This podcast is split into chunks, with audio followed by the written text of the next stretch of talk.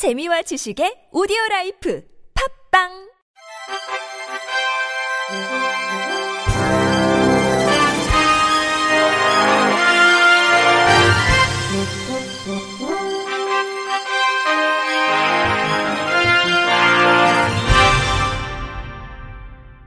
청취자 여러분 안녕하십니까? 1월 25일 목요일 KBRC 뉴스입니다.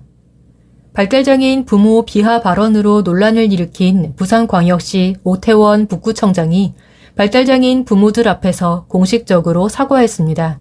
지난 17일 부산 강서구와 북구구청장이 합동으로 개최한 기자 간담회에서 오 북구청장은 발달장애인을 낳은 부모에게 죄가 있다고 발언했습니다. 김형찬 부산 강서구청장이 정부가 도와주지 않으면 부모가 정상적인 경제 생활이 안 돼 국가에도 굉장히 해가 많다. 부모가 무슨 죄가 있나 라고 말하자 오태원 북구청장은 죄가 있다면 발달장애인을 안 낳아야 되는데 왜 낳았나 라고 한 것입니다. 당초 발달장애인 부모들은 어제 부산 북구청 앞에서 오태원 북구청장 망원 발언 규탄 집회를 열고 직접 행동에 나설 예정이었으나 23일 면담에서 오 북구청장이 직접 사과하고 부모연대 정책 제안을 전부 수용하며 부산 북구의 장애인 정책 및 복지 행정 실현의 의지와 적극적인 제도 개선에 앞장설 것임을 약속함에 따라 기자회견을 개최하게 됐습니다. 면담을 통해 오 북구청장이 협약한 다섯 가지 정책은 발달장애인 주거생활 서비스 올해 시범사업 실시 및 확대, 발달장애인 평생교육센터 설치 운영, 발달장애인 맞춤형 일자리 개발 시행, 발달장애인 긴급 돌봄센터 설치 운영, 발달장애인 주간활동 서비스 확대 등입니다. 오태원 북구청장은 장애인과 그 가족이 차별받고 권리를 배제당하고 있는 현실 앞에서 공직자의 책무는 차별을 소거해 평등한 일상을 위한 올바른 정책과 적극적인 행정을 시행해 실질적 제도를 입안하는 것임을 거듭 되새기겠다면서 장애인 정책 수립과 행정을 실현함에 있어 가장 중요한 근본이 장애인 인권에 대한 바른 인식, 삶에 대한 공감이라는 점을 유념하겠다고 사과했습니다. 부산 장애인 부모회는 오태원 부산 북구청장님의 발언과 관련해 우리는 사과를 진심으로 수용한다며 또한 부산광역시 북구 장애인 복지정책 추진 서약서와 부산광역시 북구 정책협약서에 확약하신 바 부산광역시 북구의 장애인 정책 및 복지행정 실현의 의지를 확인하고 적극적인 제도 개선에 앞장설 것임에 대한 약속을 믿는다고 밝혔습니다. 인천장애인 자립생활센터는 광역장애인 콜택시 이용이 실질적으로 가능한지와 관련해 지난 8일부터 19일까지 모니터링한 결과를 발표했습니다.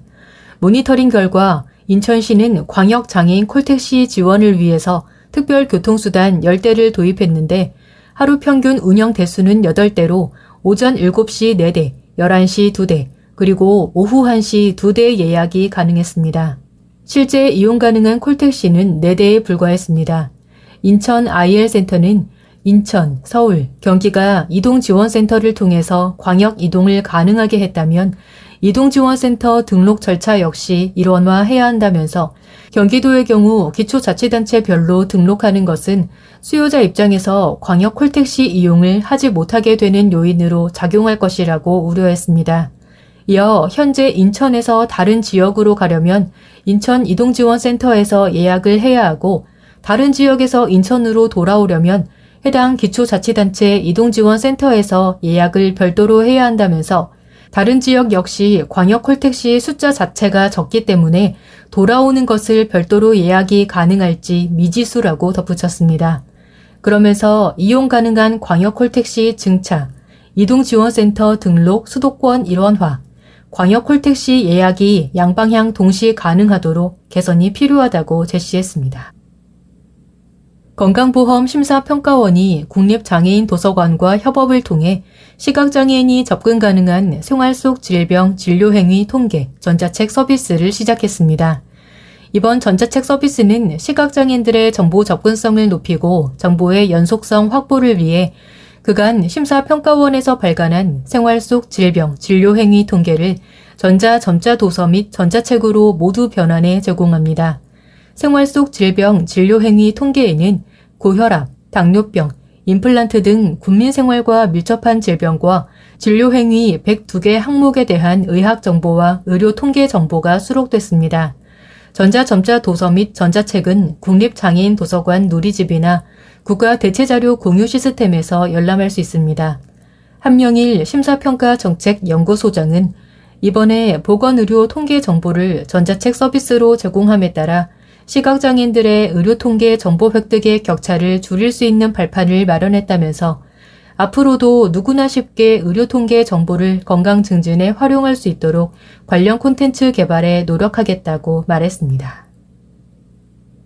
밀알 나눔재단은 대학생 온라인 서포터즈 기빙트리 4기를 모집합니다. 기빙트리는 온라인 채널을 활용해 밀알 나눔재단 기빙플러스의 자원 선순환과 나눔 활동을 소개하는 대학생 서포터즈입니다. 모집 대상은 나눔, 환경, 봉사, 취약계층에 대한 관심이 있는 국내 대학교 재학생 및 휴학생이며 활동 기간 내 서울에서 진행되는 오프라인 발대식과 해단식에는 필수 참여해야 합니다.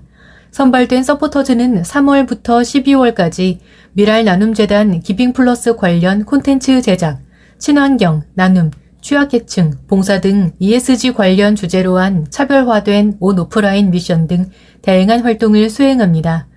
활동 기간에는 기빙플러스 캐릭터 코비 굿즈 제공, 기빙플러스 매장 할인 혜택 등 다양한 지원을 받을 수 있으며 분야별 우수 활동자에게는 상장과 상품 등 혜택이 제공됩니다.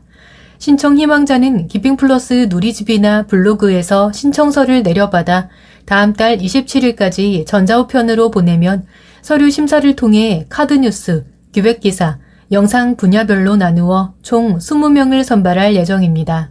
미랄 나눔재단 김인종 기빙플러스 본부장은 대학생 서포터즈를 통해 지역사회가 공감할 수 있는 진솔한 나눔의 영향력을 전할 예정이라며 사회 공헌과 환경 보호에 열정을 가진 대학생들의 많은 관심과 참여를 바란다고 전했습니다.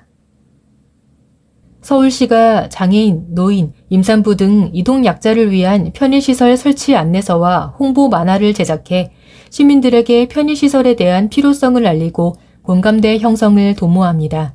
1998년 장애인 등 편의법이 시행됐으나 장애인의 이동권 확보를 위해 시설주들이 편의시설을 자발적으로 설치하는 경우가 극히 드물 정도로 장애인 편의시설에 대한 인식은 저조한 실정입니다. 서울시는 장애인 등 편의법에 따른 편의시설의 개념, 설치 기준 적합성 확인 업무 절차, 법적 기준과 구체적 실무 해석 등의 내용을 포함한 편의시설 설치 안내서, 장애인, 노인, 임산부 등과 동행하는 모두를 위한 편의시설 설치 매뉴얼을 제작했습니다. 특히 안내서에는 보건복지부의 편의시설 설치 지침을 사진 등을 활용해 쉽게 설명하고 있어 건축사, 시공사 등이 편의시설을 적합하게 설치하는데 많은 도움이 될 것으로 신는 내다봤습니다. 또 편의시설에 관한 이야기를 다룬 홍보 만화, 멀게만 보이던 장애인 등 편의시설에 가까운 이해를 제작했습니다. 정상훈 복지정책실장은 장애인 편의시설 설치 매뉴얼과 만화를 통해 시민들의 장애 감수성이 증가하고 편의시설도 더욱 수월하게 설치될 수 있기를 기대한다며 서울시는 앞으로도 이동 약자를 위한 편의시설 마련을 위해 노력해 나가겠다고 전했습니다. 경기도 장애인 재활협회가 장애 이해 및 인식 개선 교육 강사를 모집합니다. 모집 대상은 강의 경험이 있는 장애인 및 비장애인으로 협회 누리집 내 안내문과 신청서를 참고해 오는 2월 19일까지 신청하면 됩니다. 1차 서류 전형, 2차 비대면 강의 시연을 통해 선발된 강사는 협회 장애 이해 및 인식 개선 센터 소속의 장애 인식 개선 위촉 강사로 활동하게 됩니다. 끝으로 날씨입니다. 내일은 아침까지 춥다가 낮에는 평년 기온을 회복하는 수준까지 기온이 오르겠습니다.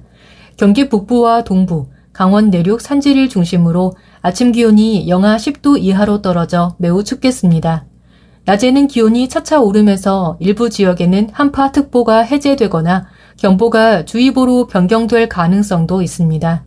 전국은 대체로 맑겠으나 충남권과 전라권, 제주도는 대체로 흐리겠습니다. 아침까지 제주도 산지에는 5mm 내외의 눈이 내리겠습니다. 내일 아침 최저 기온은 영하 12도에서 0도, 낮 최고 기온은 2도에서 9도로 예보됐습니다. 미세먼지 농도는 원활한 대기 확산으로 전 권역이 좋음에서 보통 수준을 보이겠습니다. 이상으로 1월 25일 목요일 KBRC 뉴스를 마칩니다. 지금까지 제작의 이창훈, 진행의 홍가연이었습니다. 고맙습니다. KBRC